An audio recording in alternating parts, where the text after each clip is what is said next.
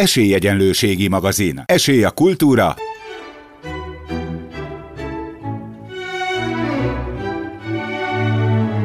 Szórakozás.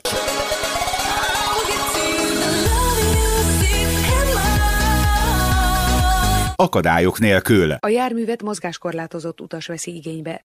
Szeretettel köszöntöm kedves hallgatóinkat, Ruzsa Viktor vagyok. Önök az Esélyegyenlőségi magazin 2017 márciusi második adását hallják. Lássuk mai adásunk tartalmát. Műsorunk első részében bemutatjuk az Egalitas alapítványt, amely alapítvány 1991 óta elsősorban mozgáskorlátozott emberek számára biztosít munka lehetőséget. Jelenlegi székhelye a Pest Hidegkúti kimondottan mozgássérültek számára létesített lakótelep. Műsorunk első részében az alapítvány elnökével Nász Erzsébettel beszélgetek. Műsorunk következő részében a Szegedi Szentgyörgyi Albert Rotary Club támogatói programját mutatjuk be hallgatóinknak. Annak apropóján, hogy február 8-án jegyezték be az 50. Magyarországi Rotary Klubot. Végezetül műsorunk utolsó részében egy kiállításról számolunk be, mely kiállítás Budapesten az Arany 10 kultúrházban volt. E kiállításon Fark László és Blaskó Bence grafikáiból, festményeiből láthattak az érdeklődők.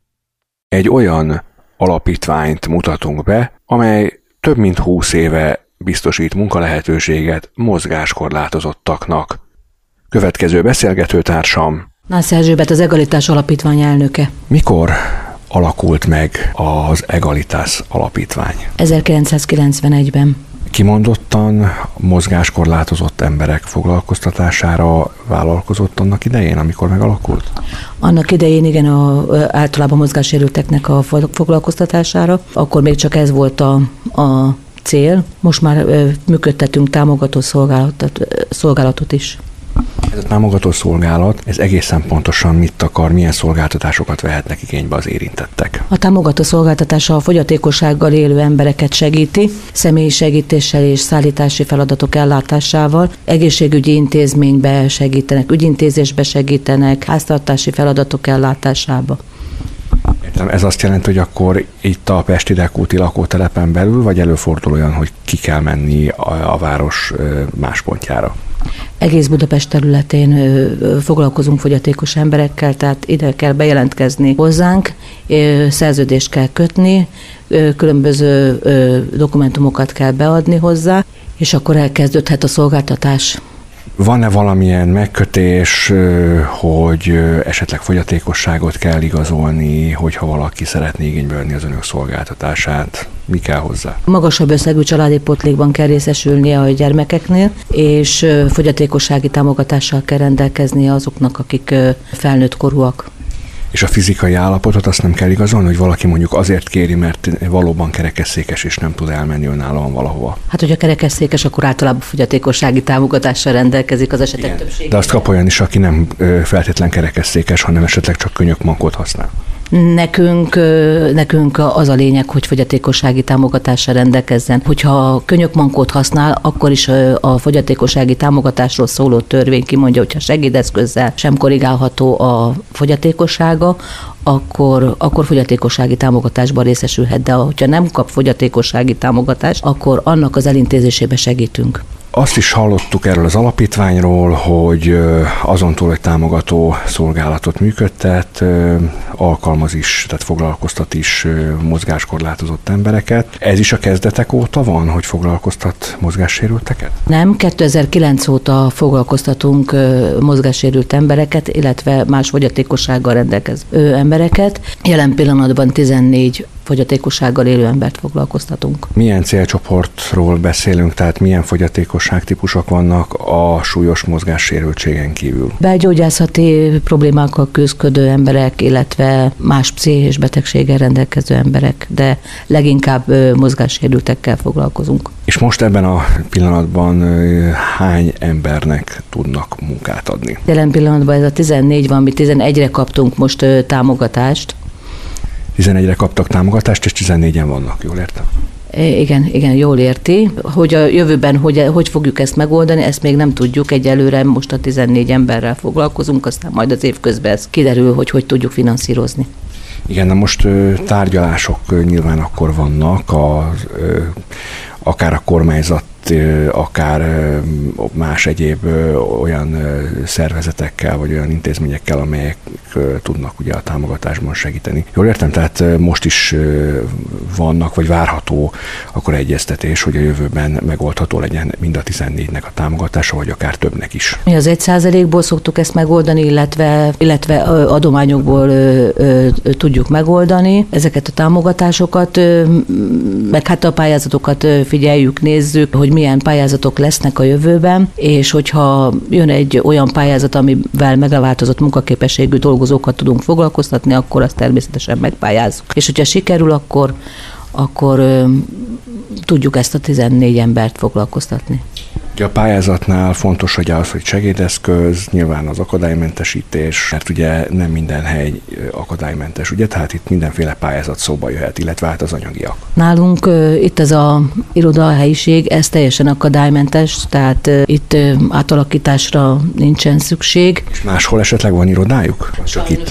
Sajnos máshol nincs irodánk, ami nekünk fontos lenne, mert ennek az épületnek a tetőtere az beépíthető lenne. Na most erre szeretnénk már nagyon régóta, vagy pályázati összeget nyerni, vagy találni rá pályázatot, vagy adományokból, de valamilyen megoldást erre jó lenne találni, mert ugye itt akkor emeletre kell menni, akkor ahhoz lift kell, ugye a, a tetőtér teret teljesen át kell alakítani, úgyhogy, úgyhogy erre, erre finanszírozási összeget kell keresnünk.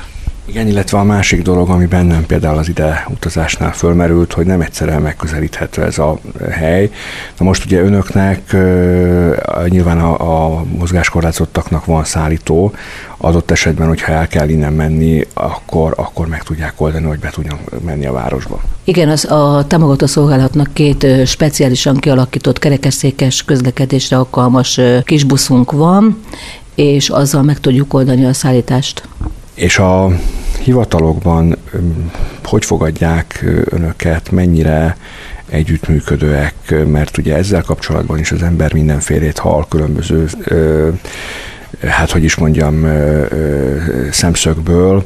Van, aki azt mondja, hogy segítőkészek, van, aki azt mondja, hogy nem, van, aki azt mondja, hogy van már fejlődés az elmúlt mondjuk 20-25 évhez képest, illetve az elmúlt 20-25 évben van egy folyamat. Hát az én tapasztalataim szerint segítőkészek egyébként. Mondjuk itt a második kerületben elég jó a helyzet, mert például az önkormányzat az teljesen akadálymentes, tehát ott lehet közlekedni. Itt a városrészi önkormányzat az akadálymentes, ők most éppen átköltöztek Hűvösvölgybe, ott teljesen jól lehet közlekedni. Az én tapasztalatom szerint segítőkészek általában az ilyen hivatalokba munka, egy picit beszéljünk erről, amennyiben lehet és bepillantást enged a magába az alapítványba.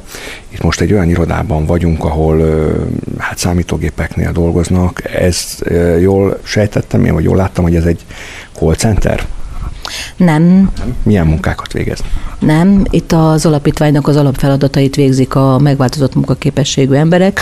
A támogató szolgálatnak a, a adminisztrációs munkáiba segítenek, a szállítási és a személy segítési adminisztrációs munkákba, illetve az alapítványi feladatoknak az elvégzésébe, irodai asszisztencia, bérelszámolás, ö, ö, munkaügyi, adminisztráció és egy pénztárosi feladatok ellátása. Tehát az alapítványnak az alapműködésébe segítenek. Jövőbeni tervekről beszélünk végezetül. Ugye említették azt, hogy megpróbálnak pályázatokat megnyerni. Milyen terv van még kilátásban? Van-e arra lehetőség, hogy esetleg kibővítik majd a munkaköröket, és más egyéb munkakör is lesz?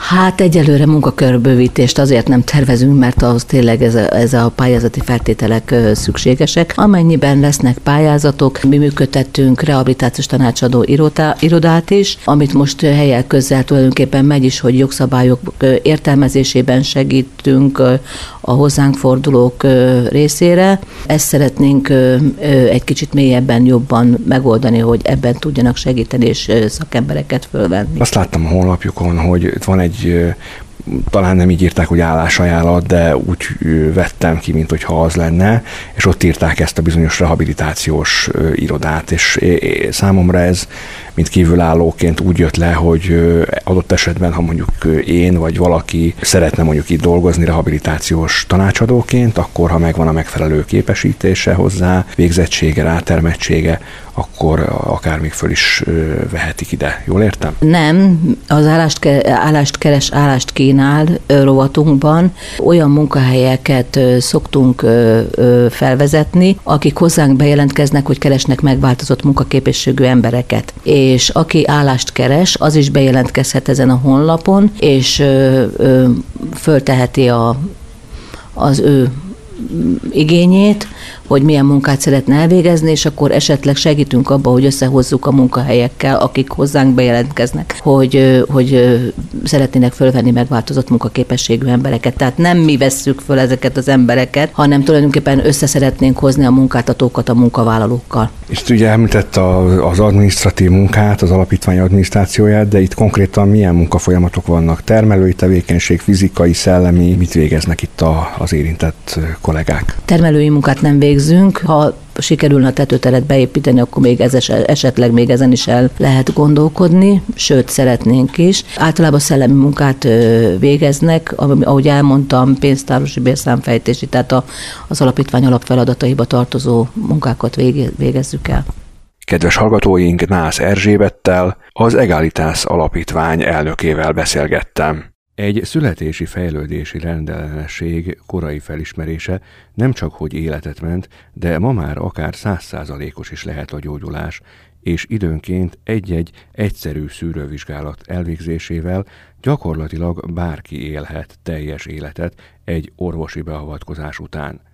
Erre világít rá a Szegedi Szent Györgyi Albert Rotary Klub gyermekszívműtéteket támogató programja, melynek keretében eddig csak nem 12 ezer gyermek szívét műtötték már meg. A Rotary klubok sikerességét az is hiteltérdemlően bizonyítja, hogy 2017. február 8-án az 50. klubot jegyezték be Magyarországon, és az év végéig még további három bejegyzése várható. A nemzetközi szervezet ezen programját bemutató eseményen a Szentgyörgyi Albert Rotary Club egykori elnöke Hajdú László elmondta, vállalásuk az, hogy 2020-ra akár ez a szám 18 ezerre emelkedjen. A program 1991-ben érkezett Magyarországra. Ekkor a műtétre váró gyermekeket Amerikába, New Yorkba, New Jerseybe vitték. A programban résztvevő családok egészen a kiutazástól a hazaszállításig foglalkoztak a gyerekekkel, hiszen egy-egy szívműtét után a páciensnek nem feltétlenül szükséges kórházi keretek között lenni, ha nem lép fel semmilyen komplikáció, nem alakul ki semmilyen szövődmény, akkor akár egy-két hetes kórházi kezelés után családias, otthonias környezetben van lehetősége a lábadozásra. A volt elnök hangsúlyozta, szükséges egy olyan fix bázis, mely szerepét Magyarország is be tudja tölteni. E program újabb szakasza 2015-ben kezdődött, amikor is külföldi pályázatokon komoly pénzbeli támogatásokat nyertek el, mely támogatásokból 20 gyermek életmentő műtétjét tudták megvalósítani. Elsősorban olyan műtétekről van szó, ami vele született rendellenességekkel korai szakaszban fölismerhető. Legtöbbször katéteres műtéttel ezt el lehet intézni, de van, amikor nyitott szívműtétet kell alkalmazni. Ezeknek a műtéteknek a költsége másfél-két millió forint körül mozog. Pesten, amikor elkezdődött ez a program, és a Pesti klinikán lettek műtve a gyermekek, akkor volt olyan műtét, ami akár 3 millió forintba is belekerült. Az egykori elnök elmondta, Szegeden van egy tím, amely e programból 12 gyermeket vett át. Ez hatalmas előrelépés volt e klub számára. A Szegedi Szentgyörgyi Albert klub először 5 milliós felajánlást tett, azóta e programra közel 60 millió forintot gyűjtöttek össze, melyet 20 gyermek műtétjére tudtak fordítani. Céljuk azonban az, hogy további pénzt és eszközöket tudjanak bevonni e programba. Azért is fontos ez, mert a környező országokból, Szerbiából, Romániából és Ukrajnából érkező gyermekeket is műtenek, utaztatásukhoz, elszállásolásukhoz kérnek támogatást. Céljuk még legalább tíz másik gyermek műtétje. Professzor dr. Katona Márta a Szegedi Orvostudományi Egyetem kardiológiai centrumának szívsebészeti osztálya professzor emeritája főkép a gyermekekkel történő kapcsolatfelvételről, illetve a betegségek diagnosztizálásáról beszélt. 1991-ben én is azon szerencsés orvosok között voltam, akik részt vehettek még abban az oktató programban, amikor a magyar gyerekek mentek ki szívműtétre, és együtt magyar orvosok is kijutottak, nem csak orvosok, asszisztensek, pumpatechnikusok, akik ugye egy extrakorporális szívműtétnél nagyon fontos szerepet játszanak. New Yorkban, New Jerseyben volt alkalmam három hónapot eltölteni, tölteni, akkor ott döntően az ultrahang diagnosztikát tanultam, de kint volt Bogács Gábor, aki a jelenleg a szívsebészetnek a vezetője, és nagyon aktív részese ennek a programnak, illetve sajnos már nincs körünkben dr. Tekulics Péter, aki egy jól ismert rotarista. Alkalmunk volt ott tanulni.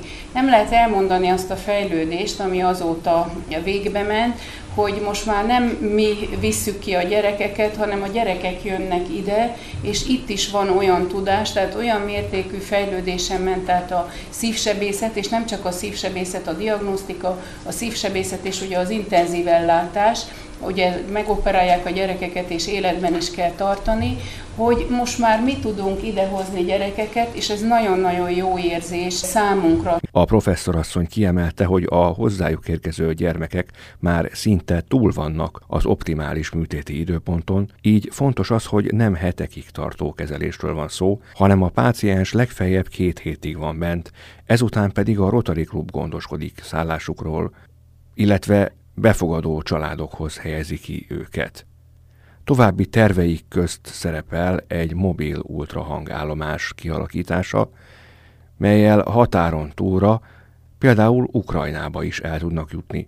Fontos ugyanis, hogy minél korábban ismerik fel a rendellenességet, annál nagyobb esély van arra, hogy teljes korrekcióval gyógyítsák meg a hozzájuk érkező gyermeket. Professzor dr. Hartyánszki István gyermekszívsevész úgy fogalmazott, a projekt három lábon áll. Első az anyagi háttér, melynek megteremtését a Rotary Klub vállalja. Egyszerű műtétek 800 ezer, 1 millió forint közötti összegűek, a bonyolultabbak költsége akár a 3 millió forintot is elérheti, de az összeget befolyásolja a kezelés hosszúsága. A másik a betegek felkutatása, a diagnózis felállítása és a betegek műtétre történő előkészítése. A harmadik pedig maga a műtét. Kiemelte a mögötte álló tímet Bogács Gábor tanár vezetésével. Kiemelte még a technikai fejlődés fontosságát. Az 1980-as években a megfelelő orvosi berendezések, mint például az Emery, ultrahang hiányában a született babák 80%-a nem érte meg az egyéves kort. Ma már ezeknek a gyermekeknek az aránya 1-2 százalék. Természetesen a műtétek időtartama is más volt, míg azt a típusú műtétet, amit két-három óra alatt most elvégzünk, azt anodaszum 6-8 volt, amikor 10 óráig operáltuk, nem csak mi külföldön is. 90-es évek elején kerültünk olyan fázisba, hogy elkezdtünk operálni mi is betegeket, viszont nem volt elég műtéti kapacitásunk, és itt jött a segítség a Rotarival, hogy a Fekete Farkas pár kollégánk, gyerekkardiakus kollega, Rotari tagja volt, ő vette föl a kapcsolatot és intézte ezeket a dolgokat, hogy a hosszú várólistán levő gyerekeket ki tudták vinni külföldre. Azt én senkinek se akarom elmondani, hogy milyen érzés az, mikor az ember egy beteg gyereket bemutatnak neki, eldönti, hogy meg fogjuk tudni operálni, és mire várjuk, hogy bejön műtétre, addig közlik, hogy sajnos nem várta meg a műtétet.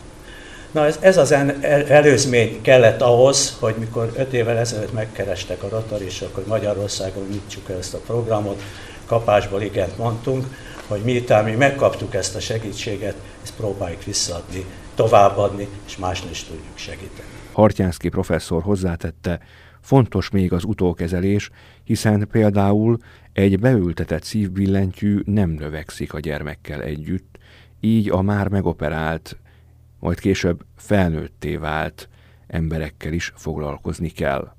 A szovátiai Nagy Ida Bőjte Csaba Ferences rendi szerzetes egyik otthonában él.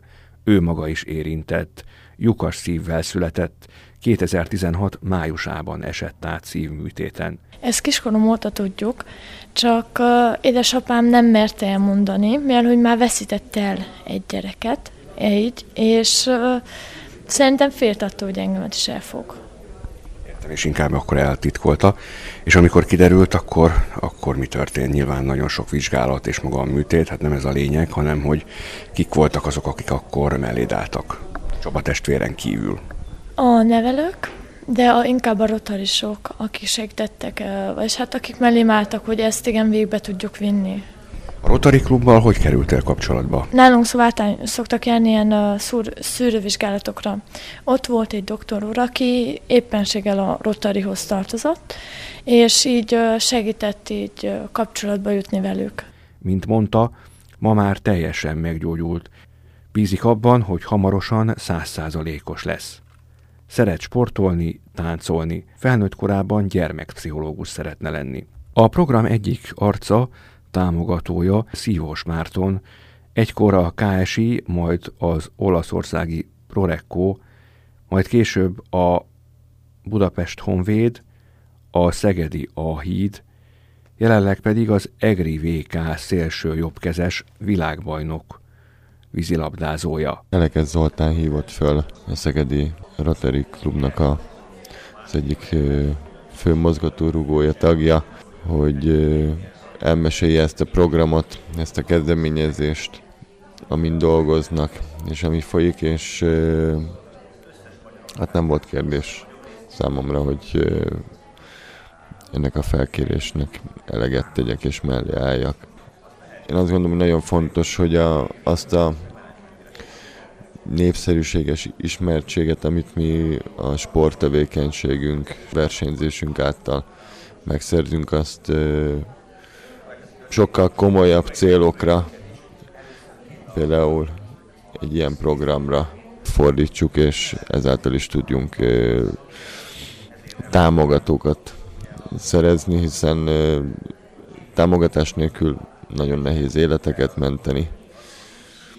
Viszont minden apró támogatás, minden apró segítségnyújtás életet menthet, és ennél fontosabb nincs. Azért a támogatás az sokkal összetettebb dolog, mint felajánlani pénzt. Itt azért egy olyan ö, orvosi tím, szervezők, nagyon sokan dolgoznak ezen. Tehát ö, amikor a hírekben látjuk, hogy egy szervezet megmentett egy gyereket, akkor azt úgy ugye tovább lapozunk, és nem is gondolunk bele abba, hogy egy ilyen cselekedet mögött mit, micsoda munka, milyen szervezés áll, és, és azt gondolom, hogy a támogatás az akár ilyen, ilyen is lehet.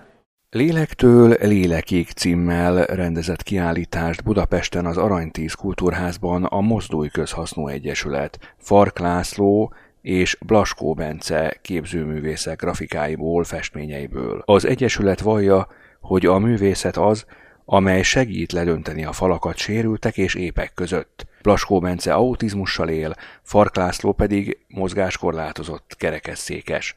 Elsőként vele beszélgettem.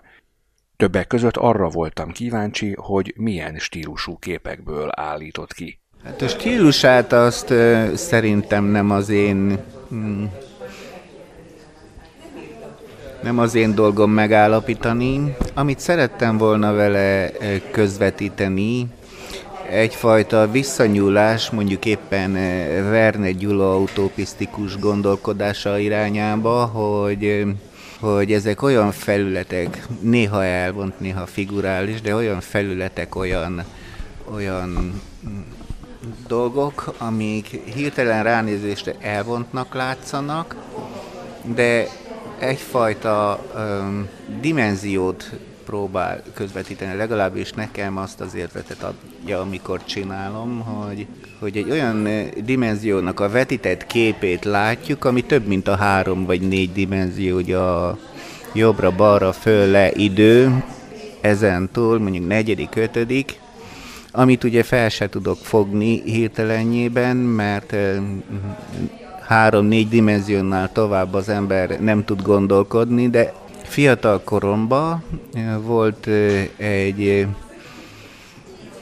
olyan tudományos ismertetés, ahol a tudomány foglalkozik már ezekkel is, tehát a négynél több dimenzió, és ugye ezt a három dimenzióban csak úgy tudjuk látni, hogyha mondjuk ezt a objektumot megvilágítják, és annak a vetített képe mutat valamit.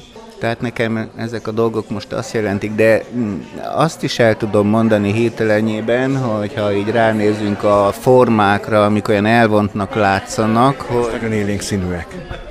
Azt figyelem, amit én látok belőlük, élénkek a színek.